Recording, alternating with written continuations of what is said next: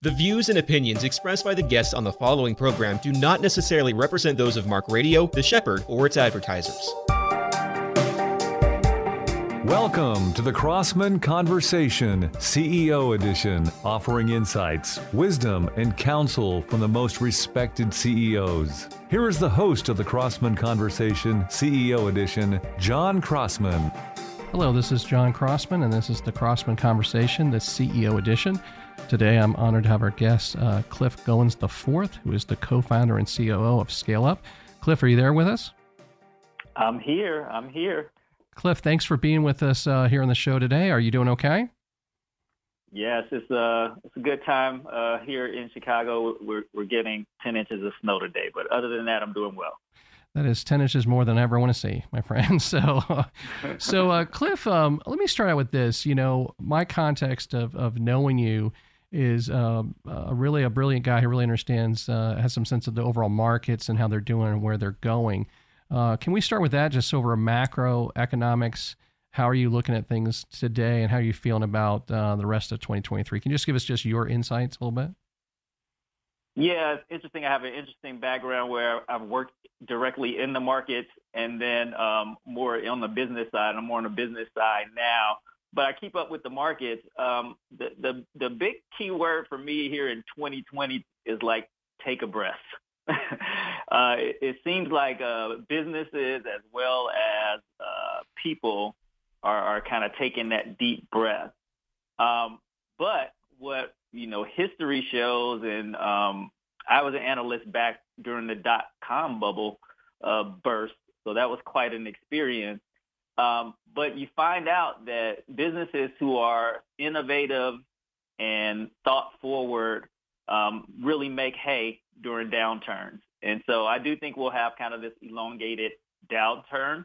Uh, but I think there, are, you know, are innovative companies that'll come out of it. I mean, you can think about some big names that we all know uh, that essentially came out of downturns, uh, names like Hyatt or Microsoft um, or even more recently, a, a, name like a Slack or Uber. And so I think you'll see some of those uh, pop up names that you don't know right now, but you'll know three, four years from now. You know, Cliff, uh, Publix uh, supermarkets, I know you're, you're, familiar with them because your time you've spent in Florida, uh, they were founded during the Great Depression. And so sometimes when companies start in a down market, they kind of learn their basics so well and they get so rooted in you know really solid accounting and other kind of areas it makes them super strong.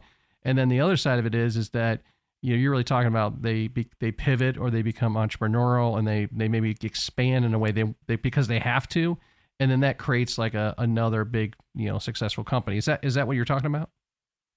Uh, absolutely. I mean the most recent example is uh, how zoom zoomed during the pandemic. Um, most of the value in Zoom right now literally came from 2020 to now because wow. they happen to be kind of positioned for where the market went just in that quick period of time. And so um, I think you're right. I think the other thing is companies, when you, like, you know, we're, I'm in a scrappy startup now. Like when you're in scrappy startup mode or when there are um, forces coming against you that you kind of have to work through, you just think about the business much differently than when you're sitting flush on cash. And so it allows you to be a little more innovative um, in your approach. Gotcha. So uh, tell us a little bit about this scrappy startup now. So uh, sort of big picture, let's talk about you and what you're what you're doing. You want to just give us a little quick update? Sure. The quick blurb is working on a startup that is aimed at 10xing the number of uh, diverse-owned businesses generating $100 million in revenue or more. Uh, the name of the business is Scaleup. We actually incubated inside of Amazon uh, over the last year and a half. Uh, and just spun out of Amazon uh, literally about two months ago. Um, and so we are uh, on a move where we're working with large corporations and big government entities in their supplier diversity departments um, and bringing together resources for diverse-owned businesses in their supply chain. Gotcha. And uh, give me a little more sense of like uh, um, who your customer is, who your client is, who you who are you interacting with as you're ramping this up. Yeah, so our main customer is actually the supplier diversity executive or lead.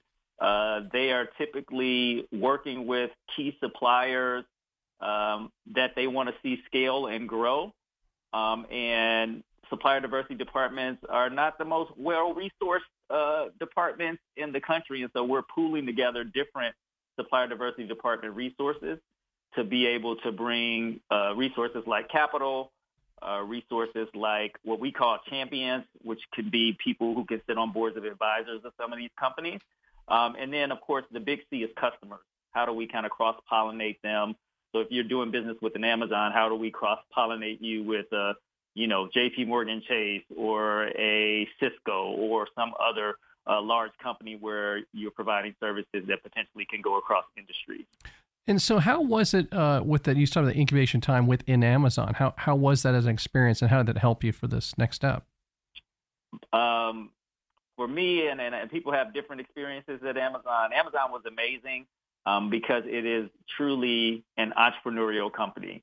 Um, while it obviously is the second largest company in the states, it truly runs like a federated, independent, you know, uh, feder- federated uh, independent business conglomerate, if you will. Right. Um, and the key there is we have very specific leadership and organizational principles that guide how we run the business.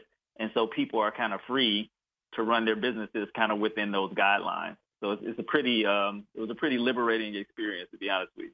Oh, and that sounds like that was a perfect transition for you. You went from sort of uh, structure corporate to that, and now now now doing your doing the doing the scrappy startup, which I really like and that must have been really helpful as far as the transition. Yeah, so uh, yeah, so you, you alluded to it. So I came from Northern Trust, which is uh, much more structured than an Amazon. I won't say much more structured, much more conservative mm-hmm. than an Amazon. Um, and so being in that environment where you can really just create on the fly um, was great. I mean, I, I was there less than 18 months. I feel like I did three years worth of work. um, but it wasn't like uh, it wasn't a sludge, if that makes any sense. No, I gotcha. And it sounded like both those experiences really, uh, really poured into you.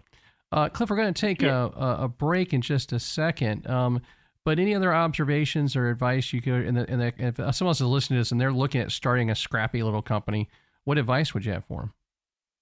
Sure. Um, the the biggest thing is is customer. Is there a customer market fit? So it's not really about ideas necessarily. Ideas, everyone has them. Um, but it's how does your idea actually connect to a real customer need, a burning need? Um, if your customer does not have their hair on fire, it's not likely that you'll get a lot of momentum in trying to drive your idea forward. Um, and so what we've learned over the last year and a half is just be very uh, flexible on what the details look like, even if you have a if you, even if you have a big vision, and that way uh, you can kind of iterate along the way and and you know learn and, and keep going. Cliff, I love that. That's actually that's, um, that's like the best answer I've ever heard of that question. I get a lot of people who will reach out to me and say, "I want to get into a career in real estate and or I want to get my license or whatever." And then the new thing I always say to them is the first step is write a business plan. And they're always shocked when I say that.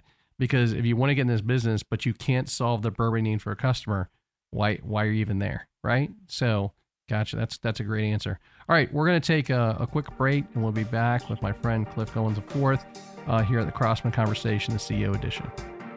Crossmark services is a commercial real estate firm offering a wide range of professional services including advisory brokerage and leasing investing and property management our staff comprises the industry's most seasoned professionals who possess the needed knowledge in real estate investments, analysis, and portfolio management to drive growth.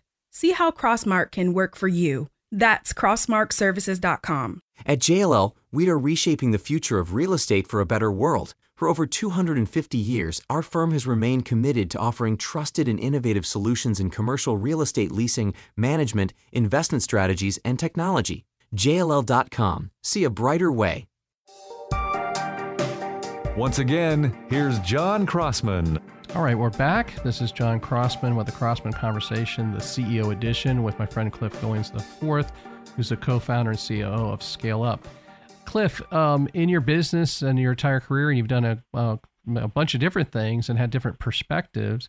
When you look back over your career and you think, man, John, uh, these are the top three CEOs I ever saw or worked with. Do you do you do you gather like there are other characteristics or traits that great CEOs have that you've seen that have made them phenomenally successful? Have any insight on that?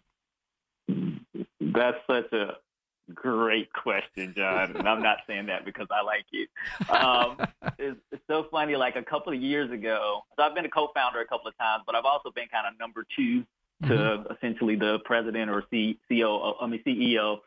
Um, and uh, two years ago, I actually wrote down in my notebook my leaders over the years, and from there, I actually developed a little bit of a leadership playbook. And so I was going to share some highlights with you. Please, so please. first is like I really had like these three values that came through as I thought about, you know, the good, the bad, the ugly. One was curiosity, and hmm. that's about being a learner versus a knower. The other one was about expertise, like being expertise in your craft, but recognize that others are actually better at other things, at, at, some things that you that you are, right? Um, and the third one was thoughtfulness, which is like really be insightful and empathetic in your approach to tackling problems. And so those are probably the, the things I would say are very valuable if you're in that CEO seat, in that leadership seat. Um, from there, I actually uh, created seven principles. I, I, won't bore you with all of those, but um, I could I could give you a few if you want to hear them. But like, no, no, give me give me one, that's please. Really where I went. Oh, you want a few? Okay, I'll give you a couple. please. they're they're they're a little they're a little quippy or uh, or flippy maybe. one of them is get over yourself. It's not about me in quotation marks. It's actually we'd actually welcome a low ego, and you can leave your megalomania at home.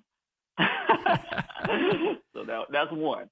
Um, well, can I can I pull that thread for a second? Yeah, um, let's, so let's well, that one. So first off, I just want to on your on the the three in the leadership playbook: the curiosity, being expert, thoughtfulness as you said those, I was like, gosh, that also applies to my marriage too, right? Those are those are just really good, insightful things about being a leader. You could apply them as being a parent, right? Like all those, mm. are, they're really, or if you're doing nonprofit work, that's really good.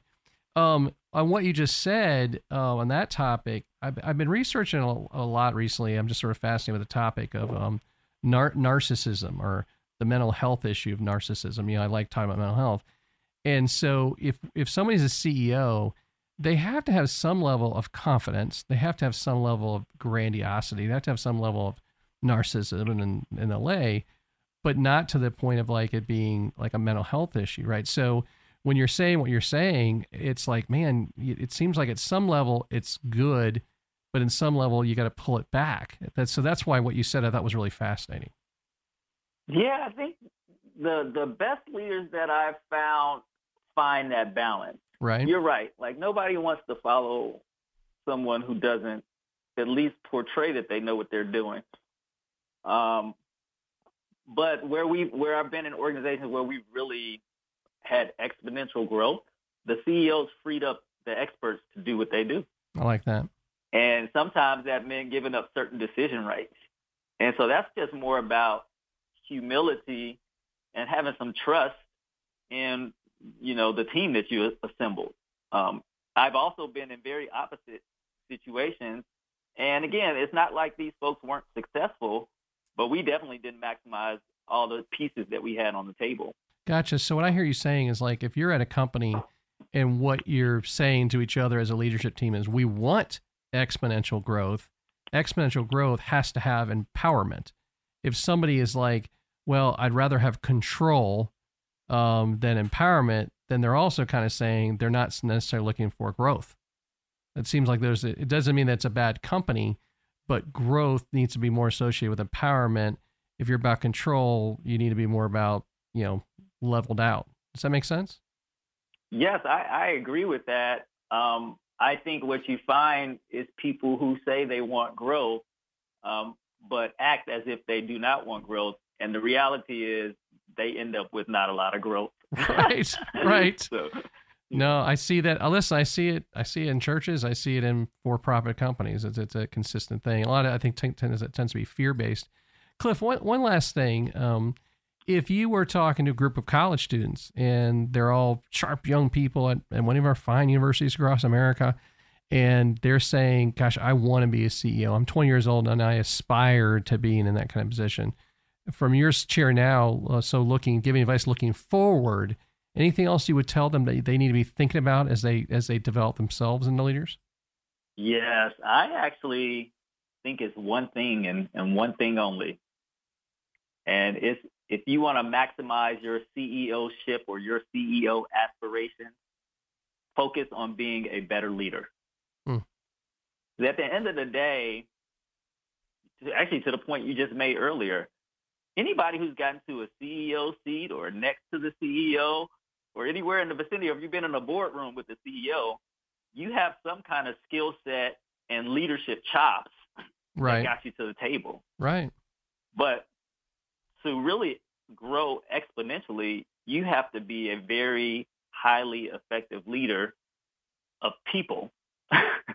so not not um, a highly skilled practitioner, but a, a, very skilled leader of people. Um, I think there are a lot of examples around us. Um, the most recent one is this situation at the University of Alabama. You're, you, are you familiar with what's happening over there right I'm now? Not, I'm not. With the basketball team? No, what happened? So their star player, who's a freshman, who people think may may go, you know, top three in the NBA draft, mm-hmm. um, essentially brought a teammate a gun wow. to a site, and shortly thereafter, that gun was used, and a young lady who was a mother was actually killed. Wow. Okay. Wow. Now, in the state of Alabama, uh, because Mr. Miller, Braxton Miller, didn't know or at least says he does he didn't know that that weapon was going to be used it's actually not a criminal charge right so he's mm-hmm. he's fine clear fine clear in terms of the law um and so alabama's like all right cool well he's playing and so they probably you know they're like number top three team in the country right now so they're still winning but there literally has been no um, leadership around the uh, tragedy and um, the weight of the of the incident. And so there you have a situation where, yeah, a very successful program, but leadership is a little suspect to me uh, right now. That's really powerful. It's it's maybe putting. Uh, I always talk about not putting power over principles. You got to stay focused on principles, not power. And sometimes people go the other direction, right? And that can impact right. because there might be a big time recruit out there that says, you know what, I, don't want to be a part of that, right? And so it may be short sighted. I get that.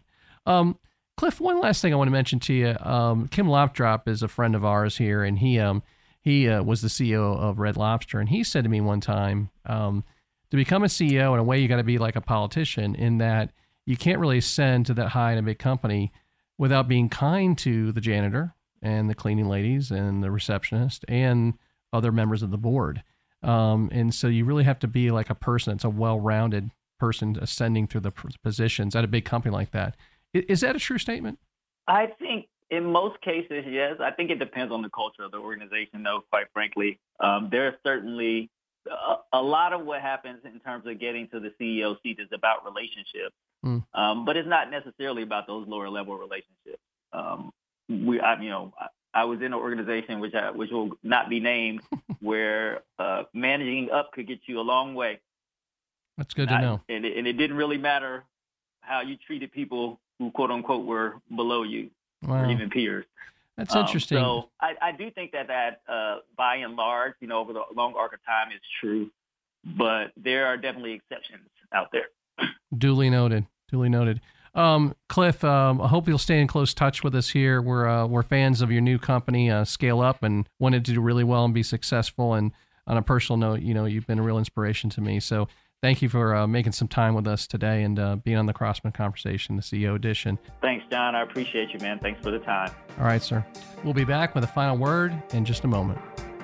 Here's a call to those who want to make an impact on their company, their community, or who possess a desire to make the world a better place. Crossman Career Builders provides the tools and resources for you or your company to make a difference on some of the toughest issues that we all face. Crossman Career Builders partners with CEOs, politicians, and pastors seeking to address problems of racism, mental health, addiction, justice, and suicide. CrossmanCB.com. At JLL, we are reshaping the future of real estate for a better world For over 250 years, our firm has remained committed to offering trusted and innovative solutions in commercial real estate leasing, management, investment strategies, and technology. JLL.com. See a brighter way. Once again, here's John Crossman. Some final thoughts here on the uh, Crossman Conversation CEO edition. Um, Mike, isn't Cliff Goins impressive? He is so impressive. I learned a lot. I mean, Right. listening to that whole thing about his reference to Amazon as being uh, a company incubated under their network. I, I've never heard anybody express that like that before. No, it was, it was really fascinating. You know, Cliff's a guy that um, actually on a board with him, and every time I've ever heard him speak, I, I'm like, gosh, this is the smartest guy in the room. That's that's always what I felt.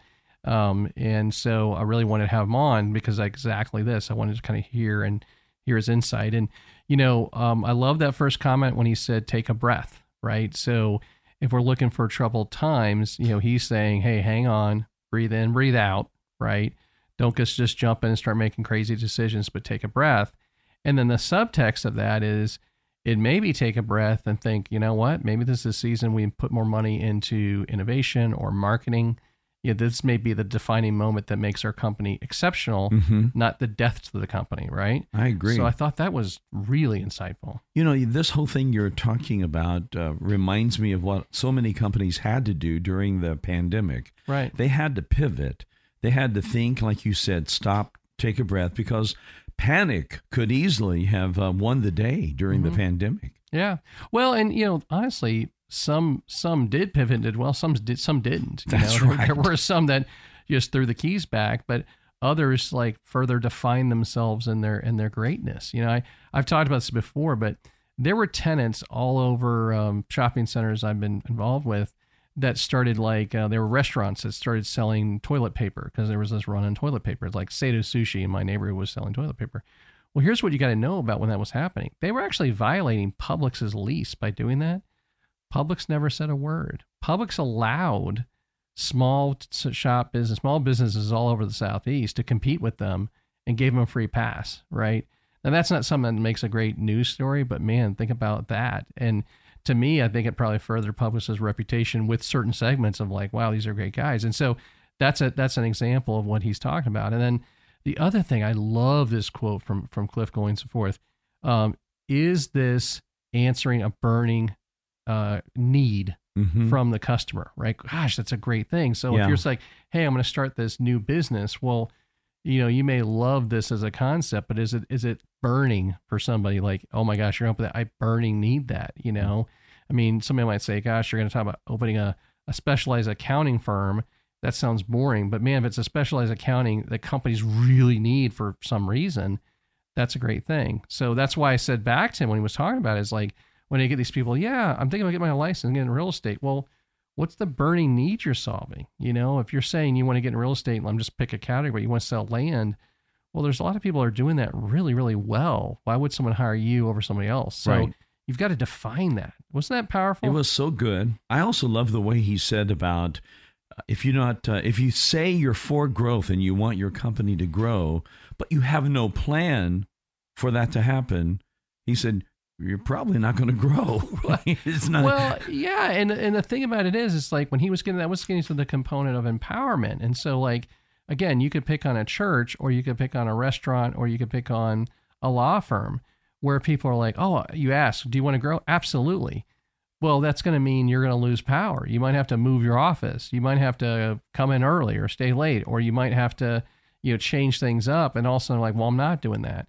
And they fail to make that final step of they're not acknowledging, well, I'm not growing then. Right. And listen, there are reasons for companies to not grow. They don't always have to grow all the time. There's sometimes you can pull back and, you know, lay things off while you're refiguring things out. Like it doesn't always have to be pressing the gas, but there needs to be honest conversations, right? Right, I agree. You know, I had a, a one of my bosses one time in radio years ago.